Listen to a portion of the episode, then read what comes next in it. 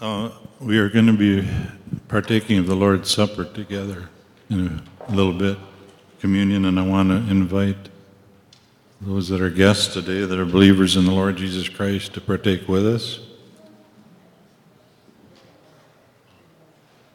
And just a note, touch point this week, that'll be at 9 o'clock on Wednesday. I'm actually reading from a letter that I wrote 49 years ago in July, telling about receiving the baptism in the Holy Spirit. And so we'll be doing that. On Wednesday nights, uh, the children's ministry, there's going to be a break now until September. The youth will be meeting on, I believe it's August 10 and 17. Is that correct? Do I have that right? 10 and 17. And then they'll be having a break. But and camp is this week now. Later today it starts. That's at Camp Delwater, so we're praying for our young people as they have that. And then also, Tim and Kathy Pomp, uh, they'll be leading a worship gathering at Gimel Church on Friday, this Friday, at uh, well 5:30 is their barbecue, and then uh, after that is a worship time. So today we have our own Herb Broman Schinkel, who's going to share a word from the Word for us. And also, Herb, he'll share a little bit about, he's going to be going on a medical mission trip to Zambia uh, this week also. That's on Friday. And so, hallelujah. The Lord's anointing is on you to share this message, Herb to our congregation and, and those that are watching online as well. We welcome you today. Let's give him a greeting. Let's give Herb a greeting here.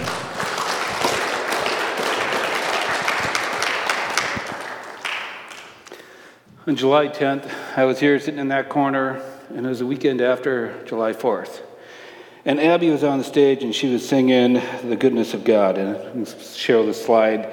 There's this a bridge in there that goes, With my life laid down, I'm surrendered now, I give you everything. And I, I, just couldn't help but think of the difference. Here we are talking July 4th and our freedom, and yet here we're talking about surrendering our lives in the flesh. And those words are so strong. With my life laid down, I'm surrendered now. I give you everything. I mean, it goes so fast, and we just zip right through that. But I thought of the enormity of the words. And then the next weekend, Tim Pomp says the same song. And I thought, wow, that's pretty tough. That's a, I, I think it's tough. And so then I thought, well, there's some great guys in the Bible who did that. I thought Daniel, I mean, he's going to lay his life down in the furnace. I thought Jeremiah, the guy preached 40 years to people who didn't appreciate him. So much his family wanted to hurt him, so much that they threw him in a cistern to starve him to death. In fact, when he was finally rescued from the cistern, he was put in jail. It wasn't until the Babylonians took over the city that they left him out. So they gave their lives. It's really hard for me to put myself and relate to them. But then I ran across Zerubbabel. And I thought, man, there's a guy I can relate to.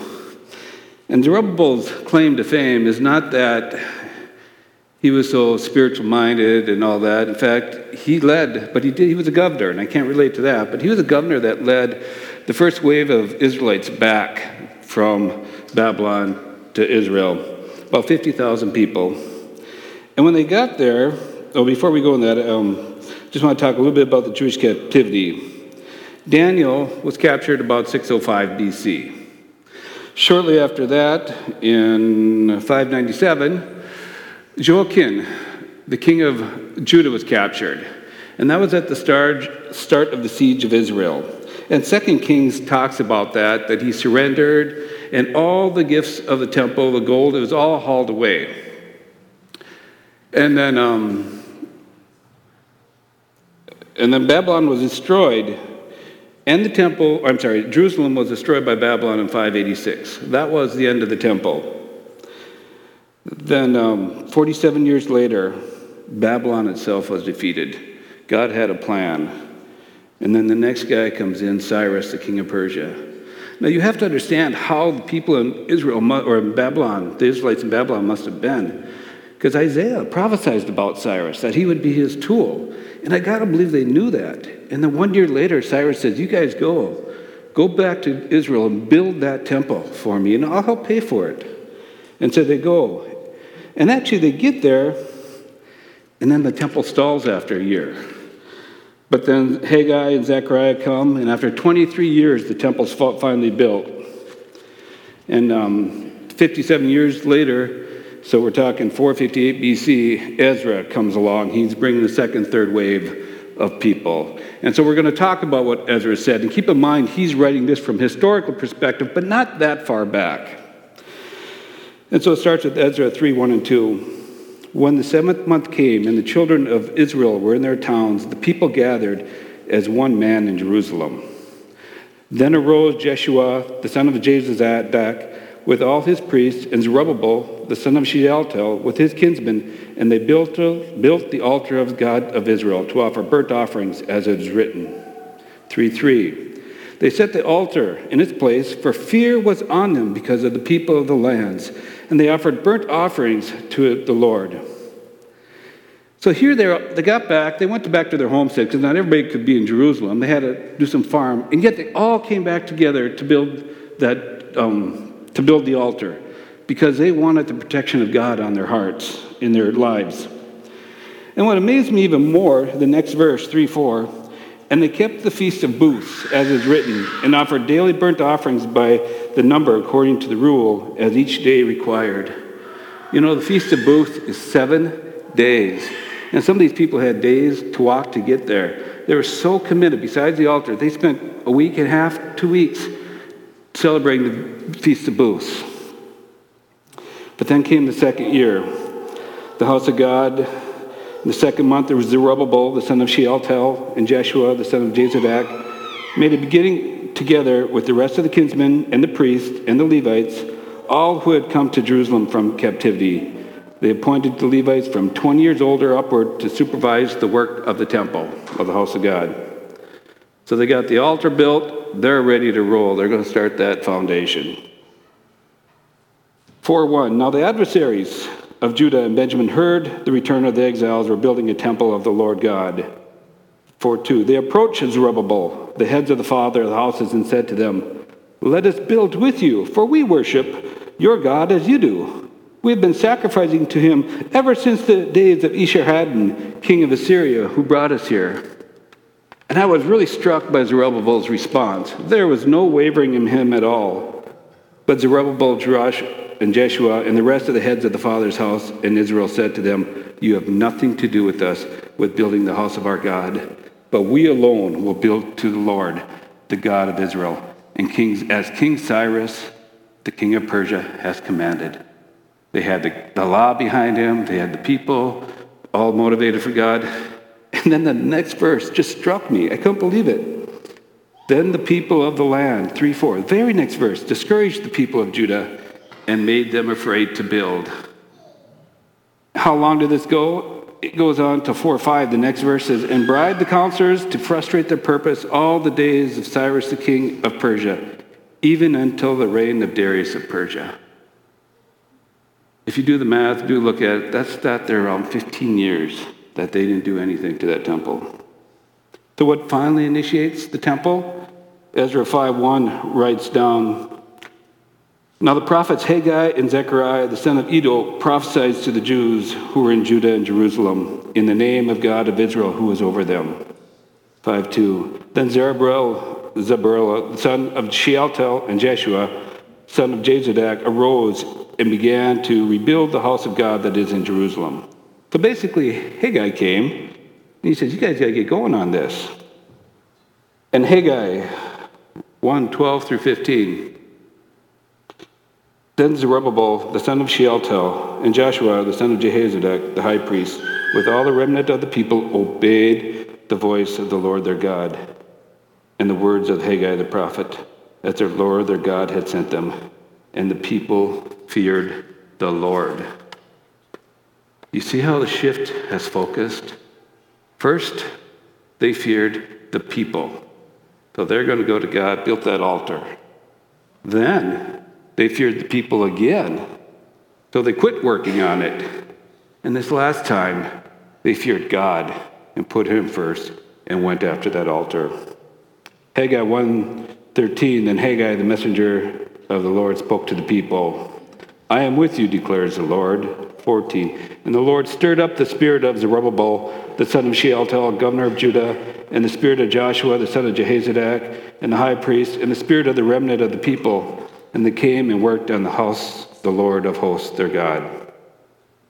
So there's, I looked through that story. I mean, I read the different books and I was just kind of amazed. And I, I came up with six lessons to learn, six points, but two life lessons that, you know, what, what's going to about this message that changed my life. The first is when we f- focus, the first point, when we focus, change our focus from God to man, our lives become out of focus. Look how they change. They started out fearing God, but their focus was on man and what they do. And I think we see that today with cancel culture. There's so much fear of what people do. You know how the people discourage them and stuff? They're worried about the people. It's the same with us and with cancel culture in this country. We keep our mouths quiet at times because we're afraid of the people.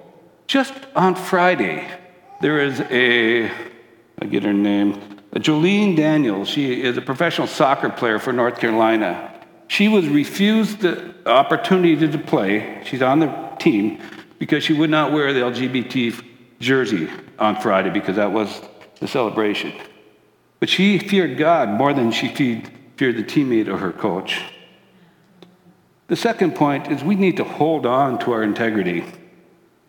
Just as the time in Zerubbabel, the counselors, the own people of Israel, they took bribes. And, and it caused them for the temple to stall. The church in general has done the same thing in many aspects of our theology. We've sat there for our comfort, either from the government or people. We've modified our theology in the last 50 to 100 years where this is okay. And we do it, and whether we get more offerings coming in or we get acceptance, but, we, but there's churches who haven't held their integrity because they wanted what the world has to offer versus what God's message was. The third point, the status quo, may seem popular and easy, but that's not what God wants from us. Whenever I read the Bible, I try to picture myself in there. And I thought it was Zerubbabel. He's the governor of the land. 15 years, they didn't do anything. As a governor, he probably has a pretty important spot in the city, and the temple's in this middle. He walked past that temple over 5,000 times, probably. I read on the internet that it, you can take it for it's worth, but on average, a habit's built in 66 days. Well, Zerubbabel clearly built a habit of just ignoring the temple. 15 years, 5,000 times he probably walked past that and just let it sit. And how does he finally get going? Haggai 1.1 records it. Haggai just gives him a verbal lashing. Actually, Haggai 1.2. Thus says the Lord of hosts. These people say the time has not yet come to rebuild the house of the Lord. Then the word of God came by the hand of Haggai the prophet. It time for yourselves to dwell in your paneled homes houses, while, the house, while this house lies in ruins? Now, therefore, says the Lord, verse 5 and 6 Consider your ways. You have sown much and harvested little. You have eaten, but you have never had enough. You drink, but you have never had your fill. You clothe yourselves, but no one is warm. And he who earns wages does so to put them in a bag of holes. 7. Thus consider the Lord of hosts. Consider your ways. Go up to the hills. Bring the wood, and bring the house, and build the house, that I may take pleasure in it, and I may be glorified. The status quo in our lives may not be what God wants. Just because we've been doing it for a year or two or three, we need to examine is there anything in our life that's just become normal to us and it really isn't what God wants from us? My fourth point your legacy, your family, your, even your most recent history does not define you, but your obedience to God is what ultimately defines you. I thought as Zerubbabel. The guy means, the name means sown in, sown in Babylon. So his name has Babylon, that history, all on him. And then I looked at 2 Kings 24 8. Jehoiachin was reigning in Judah. Jehoiachin was 18 years old when he became king, and he reigned for three months. And he did what was evil in the sight of the Lord, according to all his father had done. And I thought of that. I said, wow, this guy, he's got his name associated with Babylon. His grandfather, that was his grandfather, Shealtiel was his father, Joachim was actually his grandfather, was associated with the t- loss of all the temple artifacts. In fact, it is recorded that he was evil in the way of the Lord, and yet Zerubbabel just shakes it all off. He gets committed to obey, and that's what he does.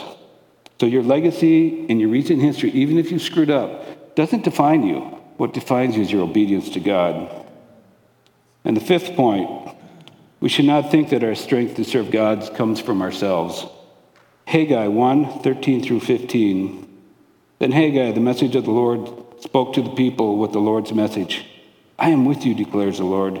And the Lord stirred up Jehozadak, the high priest, oh, I'm sorry, the spirit of Zerubbabel, the son of Shealtiel, the governor of Judah, the spirit of Joshua, the son of Jehozadak, the high priest, and the spirit of all the remnant of the people.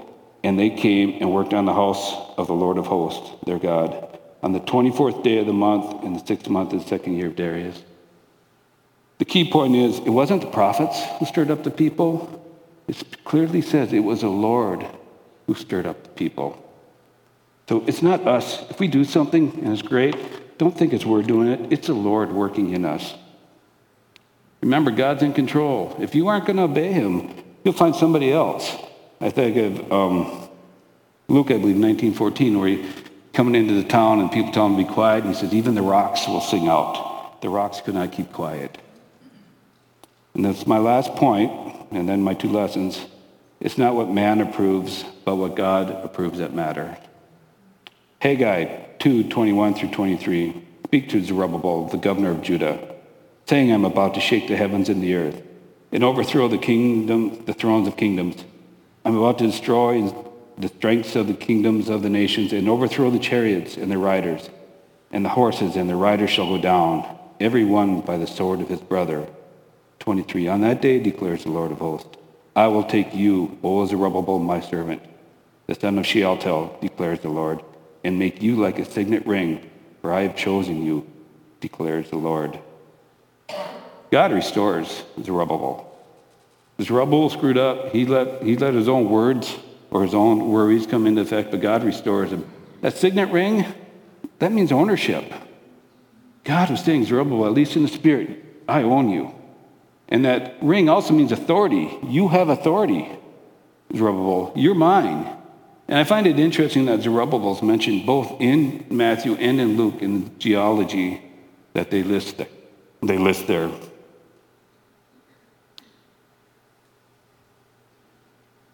So I thought about these points. I said, well, okay, there's valid points. So how's that going to change my life? Or how should it change my life? And I came up with two life lessons, and these, these are mine. You may have other ones. But the first one is gratitude. How blessed we are, we who believe in Jesus Christ and obey, that we can rely on God to store up our spirit. We really don't need to rely on prophets, for he lives in us. I mean, the verse I read, Haggai 1.14, the Lord stirred up the spirit of Zerubbabel.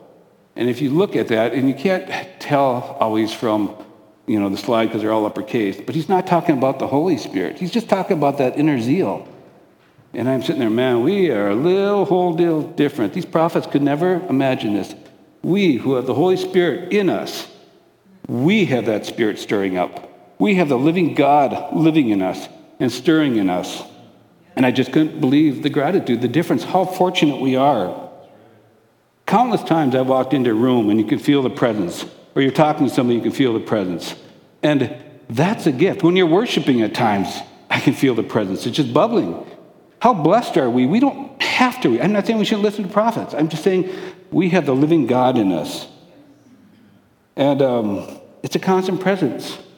It's our, it's our um, down payment for what's to come.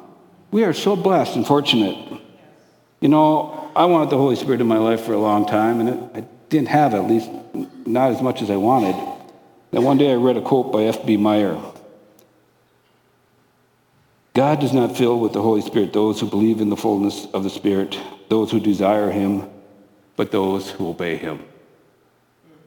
And if you look at it, it's very similar in Acts 5.32. God gives the Spirit to those who obey. So it's not like he's taking anything out of context. But I remember when the first time I read that, it's like, yeah, that's it. We're like a teacup. God doesn't want a spirit in us if we're dirty. So we need to obey. Joyce talked on July 4th that weekend about how the signers of the Declaration obeyed, and they signed that. They put their lives on the line by signing that declaration. So we too. We have to obey if we want that spirit in us. John 4 23, Jesus answered him, If anyone loves me, he will keep my word, and my Father will love him, and we will come to him and make our home with him. That's pretty amazing. Ephesians, in him you are being built up into a dwelling place of God by the Spirit. That's my whole point, just gratitude that the God lives in us. We got to always remember that. We got to cherish that. And the second main point is we can all fall. I looked at the zeal that Zerubbabel started with. And yet, after 15 years, for 15 years, he put God, man before God. For me, I know at week, at I'm weak at times. And there's a, in the media section, there's a notebook piece of paper, if you could show that. I think we'll be done with the slides. I made this on my first trip to Africa, and I probably shared it before, but so just bear with me. Anything, anytime, any, anywhere, anytime, at any cost. And I signed it my first trip to Africa almost 12 years ago. I carried that in my billfold. Anytime, you know, I was reaching in for money that was there. And, you know, you see it got a little tattered over time. And so after a while, I scanned it, and that's my phone background now. That's been my phone background for years. How many times do we look at our phone in a day? And I want to tell you, I don't say this in proud that I'm so good that this is what I do. I say it as I know I'm weak and I need a crutch. It is so easy to forget these commitments we've made to God. It's so easy to just, oh, I don't need to do this. So that's what I put on my phone. And, um, you know, that's, that's what I need. Because I know I could find out reasons not to go to Zambia next week. I think of any time this is a good time of year to be here. I had a beautiful day yesterday, yet I leave my whole summer vacation is going to be in Zambia. Any cost, it's, it's not going to be cheap to go. We put on a clinic we'll talk about later. Anywhere, in Zambia, I have to fly to Chicago, get a hotel, and then take a 14 hour flight to Addis Ababa, Ethiopia, and then another flight down to Zambia. My flight back is either worse, even even worse, through Dublin, and anything.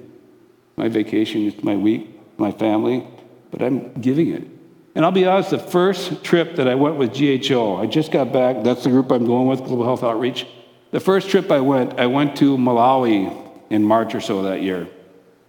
To, as myself, I met, met this pastor, and it was a grueling trip. I spoke nine churches in 11 days. I was just exhausted when I got back. I was led back less than two months, and my boss, who was actually gone on these trips before, which is really quite amazing, said they need a pharmacist in Kenya. He's like, oh, I don't want to go. I just got back. And fortunately, they were going to a pastor's town that I knew, Nakuru. So say I went, and I, this is going to be my sixth trip with them. So um, anyway, that's my crutch. And you know, I think about this. I almost think I'd rather be weak and know it and walk with my crutch rather to be strong and not know my weaknesses and fall. Um, I, I, can fall enough, so I'll, I'll, take my crutch when I can. Uh, oddly enough, we talk about the day I made this. I remember signing it. It was I came back from that trip, that first trip to Africa, and I got Guillain-Barré. I couldn't the next the day the day I got back. I got up the next day. I could hardly walk.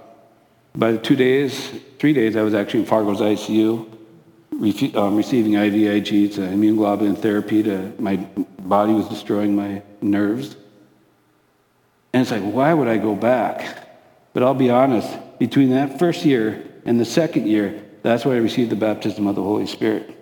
Spoken tongues. That second year back is a horrible trip. Life doesn't make it perfect by any means. I remember sitting in the back, what am I doing? Why am I here? Because I was hungry, thirsty, tired, you name it. And all of a sudden I felt that spirit upon me. And, and that was like, oh. And the joy, it was just joy. There's no more pain, nothing. And I just thought, oh, that's the Holy Spirit. And I mean, it was so strong that whole night I could hardly eat because it was just joy. And the next day it was there. And now I recognize that Spirit. So we got to just examine our lives, look where we're weak, and figure out how we can be strong. Just a little bit about um, our trip. Oh, I got one more slide. You have Uh, Galatians 2:20, it's on the media file. I thought of this. I've been crucified with Christ. It is no longer I who live, but Christ who lives in me. And the life I now live in the flesh, I live by faith in the Son of God who loved me and gave himself for me. You see the parallel with that song we sing? With my life laid down, I surrender now. I give you everything. My life laid down, I'm being crucified with Christ. I'm surrendered now. It's no longer I who live, but Christ who lives in, in me. And I give you everything. That's our lives we give to Christ. He gave. In the end of the verse in Galatians, it says, Who loved me and gave himself for me. Now it's my turn to give myself to God, to give myself. So, just a little bit about the trip. First and foremost, foremost, I made a commitment never to do a mission trip unless the gospel was the first and foremost thing. I remember I didn't. I was looking for excuse not to go, and I called the team leader and I said, "You know, I've been on mission trips. I'm not building a library or anything like that. It's got to be the gospel." And she said, Every person who's there hears the gospel and is prayed with. We just have the medical thing to bring him in. So, okay. So, and believe it or not, there's 22 people going. There's doctors, dentists, nurses, pharmacists. There's, the team leader is actually a pharmacist, and I signed up. There was another pharmacist who was supposed to go, but they dropped out. So, it'll be pretty short on pharmacy, so I'll be busy. And then, if we just show the pictures, there's some pictures. This is a church, um, or was a church, whether they changed. It's been a couple years since I've been there. This trip is considered an orphanage outreach. Zambia has been devastated with HIV, AIDS. And the next picture. And these are the orphan. And every day we go out, the bus goes out and brings them just as much as, as they can carry. And you know, there's not like the rules in the US. If you can squeeze somebody in the bus, they're in the bus. And they come to the compound where we're at, next page or next picture. And every one of those children, there's me actually taking somebody from the bus to the church. Every one of those children will see a dentist and a provider, get told the gospel, likely given a toothbrush. Um, many haven't had them before. Next page, next image. And there's, um, when I went last time, there's an extra pharmacist, there's another pharmacist. So I was able to spend time with the kids. And we go through the EvangeCube, and everybody hears the gospel. And what I was not prepared for, and I took a class with he's your dad, Jim, uh, Jehovah Witness. There's so many Jehovah Witness there, just profound. And so that'll be interesting. We have a dental hygienist. That's a gentle who's cleaning teeth. Power is sporadic, but we have generators, and some of the equipment can run with that. Next slide. That's how we sterilize, because you can't count on the power. Sterilize instruments. Next. Now, this is a pharmacy joke, but if you look at that, that's paracetamol or acetaminophen. But notice the trade name they gave it Cure them all. Get it? Cure them all. That's the name of the drug. I just thought that's a little pharmacy humor in there. So, pretty clever. Next slide. You know, we, they don't have the whole systems like we do. That was somebody's wheelchair. I thought it was rather innovative. Just take one of those plastic chairs and retrofit it onto an axle. Next one is one of our dental hygienists. It's kind of a Nugali type deal with corn. I think it's acquired taste. I'm not quite there, but just help making our lunch one day. Next one. Or is that it? Oh, they love, every time I've been there, they love to look at your hands, arms, and feel them. You know, they don't generally have hair on their arms. And when they see me, it's like a bear. And they just want to come and feel it. Can I feel your arms? I have pictures of the Messiah too. Can I feel your arms? You, you know, they just, they just are blown away by as much hair we have on our arms. Next picture. Uh, I think this is the last one. Just how desperate the people are. We'd have the orphans come in, then we'd let some of the community. There's so many pushing people to get through that. By the end of our trip last time, the bolts were coming out of the walls. The gate was shot. It had to be replaced. We, we were actually supposed to go to a different spot, but we just couldn't due to safety concerns because we were, we'd been just inundated with people. We needed a, a way to keep ourselves secure. So that gate had to be replaced. And I think the last, there's a video, and you got to pay attention. It's only 30 seconds. It's a time lapse that one of the dentists took of just kind of the day at one of these places. They're brutal, grueling days, but they're quite good. You can play that, just 30 seconds.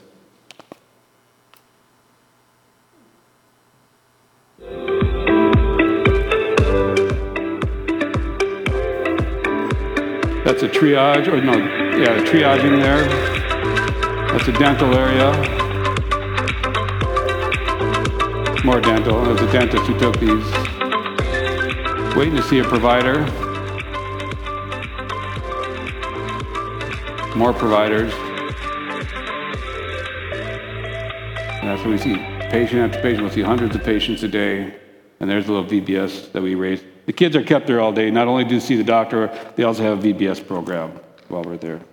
So I really appreciate if you'd pray with me. It's a big undertaking, it's exhausting, but I know God can be glorified. So thank you for your time. Thank you for the opportunity to speak to you.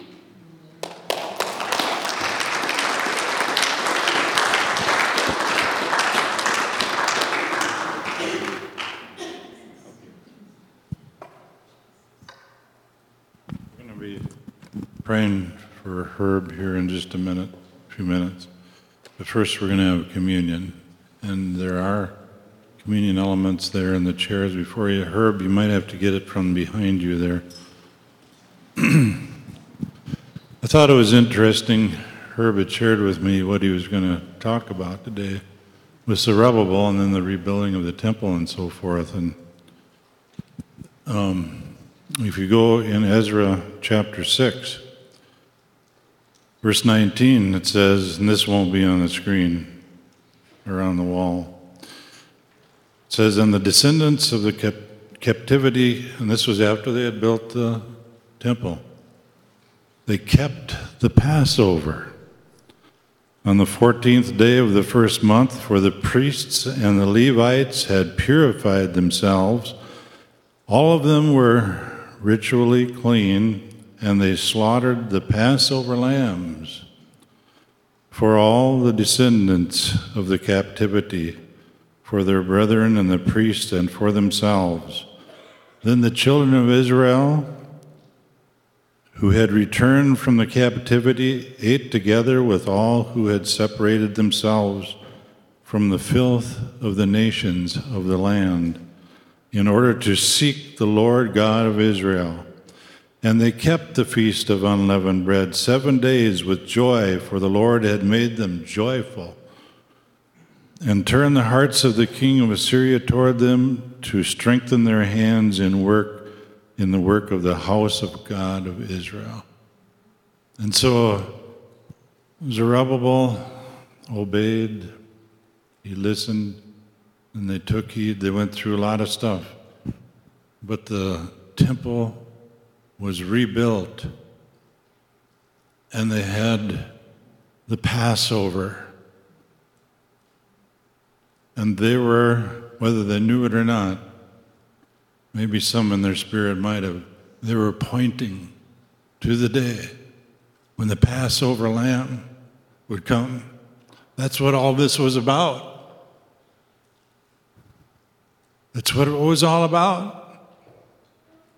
And God has used many different kinds of people through the ages that will listen to Him. And this is another day. Are we going to listen to Him and do our part in our lifetime, in our life walk? Herb was talking about life lessons that he heard and he learned, and he's walking by. Well, they did it, and they were proclaiming the Lord's death until he would come. And as we partake of the communion today, the Lord's Supper, we are proclaiming the Lord's death until he come again. It's a proclamation before the heavens and the earth, and we are here together. And we're believers. And that's why we're doing this. Because we believe. And when we partake of this meal together that Jesus instituted on the Passover, we're just following right in line with it. And we're bringing that proclamation, not just in the natural realm, but in the spirit realm. We are declaring it this day, in this place, wherever we are, wherever we may be. I was telling Joyce, I really like that new song, Julie. today. You know, wherever, wherever, what is that one line? Wherever we are living, wherever we are living, wherever we are living. So Jesus was the Passover lamb that came, and we are the proclaimers of what he has done, and we get to do that together again today. So let's get our elements. Yeah, why don't you do that? It's pretty simple, I guess. There's two little flaps there. The top flap, you got to snap it back first and then peel the first layer.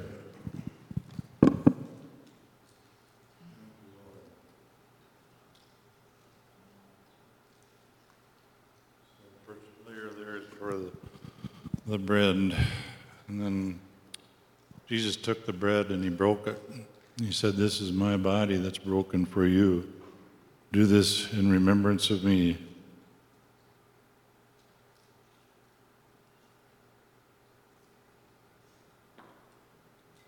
And Lord, we receive wholeness. We believe for your wholeness in these vessels. Everyone here in this room and those watching online,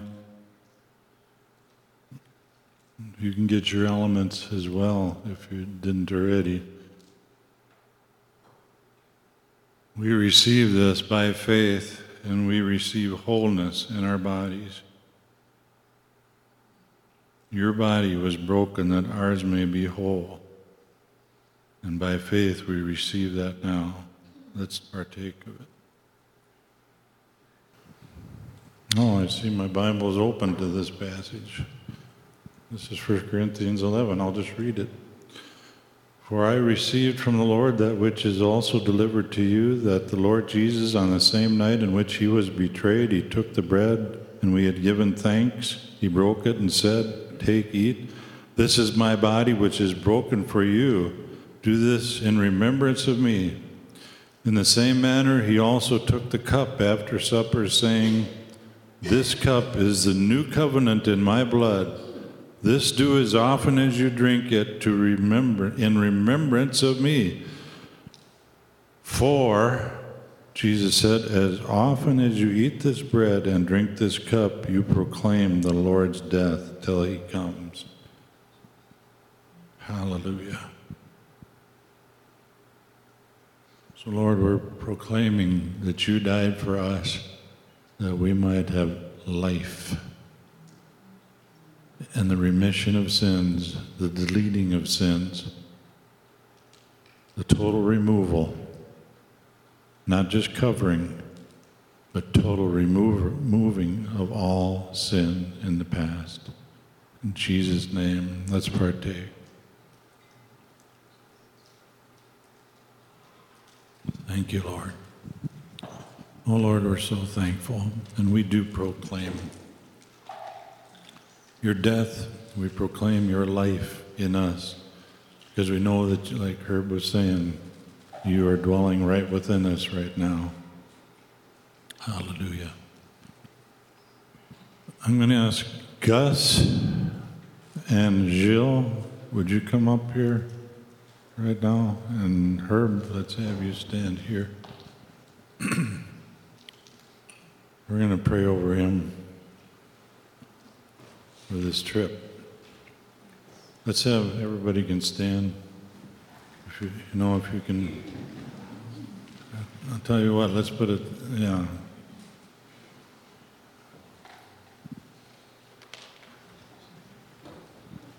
If you have to leave for some reason, be free to go. But otherwise, stay and we're going to pray. Um, I think, did I see Abraham here? Where are you, Abraham? We'll pray. Let's pray for Abraham too. Abraham, why don't you come up here, Abraham? Errol, Errol, uh, Errol Meyer. Is that right? Errol Meyer. I'm, I'm getting it. Uh, Abraham is going to Georgia, but not Atlanta, Georgia. it's the Georgia across the sea, and he's going to be ministering there, only he's going to be long term. And so we'll cover him in prayer as well. But anyone that can stay, uh, please stay. And please be free to come up. And I'm going to take just a moment. Why don't you come up a little closer? If you need to leave, be free to go. That's fine. But somebody be brave and just start walking up closer around here, okay? Like that, like one step, another step. That's good. You folks over there, just come up around in the back.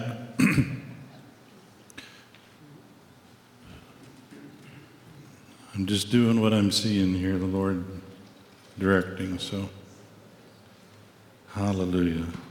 But again, if you need to leave at this point, be free to do that too. Hallelujah. Oh, see. Um, Gus, I'm going to have you pray for her.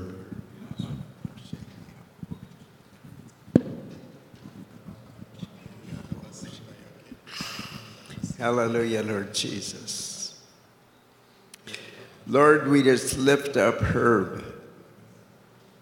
And we just thank you, Lord, that your hand is on him as he goes. That the hand of the Lord would just come on him as he ministers to those people in that country. Father, we just thank you for your spirit. Oh, that would flow through him as he ministers, as he touches people, as he speaks your word, as he prays for those people. We just thank you that it's your spirit that is being poured out through Herb. That resurrection power of the blood of Jesus is manifest, Father. Well, we just thank you, Lord, that it's not Herb, they see, but it's Jesus. Oh, thank you, Lord, for the power of your Spirit that will come on Herb as he goes and as he ministers. And we send him forth now. We send him forth with our prayers. And we just thank you, Lord, that the angels of the Lord encamp about him as he ministers, as he goes, as he travels, that he is led by your Spirit in everything he does and every word he speaks, that those words are anointed by the power of your Spirit. We just thank you for that, Lord. Oroko hoshewa kabahashehi. Oroko hoshana bahashewa bohoshe. So we send you forth in Jesus' name, in the power of the Spirit. Oh, hallelujah. Hallelujah, Lord Jesus. Thank you, Lord. Hallelujah.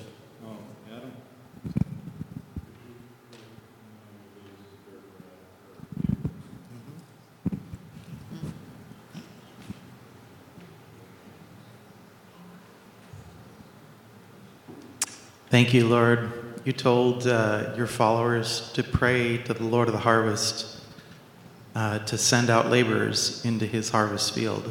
And so, Father, we thank you for Abraham as an answer to that prayer. We thank you, Lord, for his heart that has said yes. We thank you for those that have come together around him to send him out into this harvest.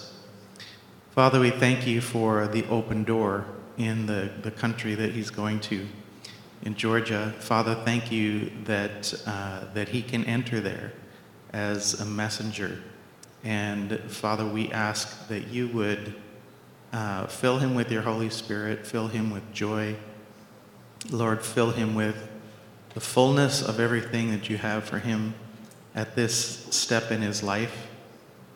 Father, we're asking that you will, um, that you will give him language, ability, acquisition, that he'll be able to, to clearly share uh, the love of Jesus and the message of the cross in the heart language of the people he's going to. We thank you, Father, for the, the preparation that you've given him, the deposit that you've already placed in him. Thank you for uh, the seed that you've given him to carry as someone who is going to plant seeds of the gospel. So, Lord, with eyes of faith right now, we just see him equipped with, uh, with all the seed that he needs that comes from your spirit, from the word. And Lord, would you open the way for him to plant these seeds of the gospel that will grow, uh, that we would see many, many Georgians, many Azerbaijanis in your kingdom, many Iranians, many of, uh, of the people who live in that land. Thank you, Lord, that they can even open the door to people in nearby countries uh, with closed borders. Father, we're asking that the light and the life of Jesus would go with him, go ahead of him, surround him, and uh, may your light be on his face as he is able to share the life of Christ in Jesus' name. We send him forth. Amen. Okay, we'll be dismissing in the service here now, but, um, you know, Abraham here, if, if any would be quickened to just to talk to him more about what he's doing or possibly have an interest in helping with prayer support or financial support, could do that, but also uh, with Herb, if you'd want to give an offering, again, on our envelopes, just indicate it for Herb. Uh, Or it could be for Abraham, too. Just put Abraham, Abraham's enough, we'll get it to him. Herb's enough, too. Brahman isn't the easiest one either, either handle either, I guess. Hallelujah. It's good to send them forth, isn't it, to proclaim some more. Amen. Hallelujah. Praise God. If anybody wants prayer, just be free to come too.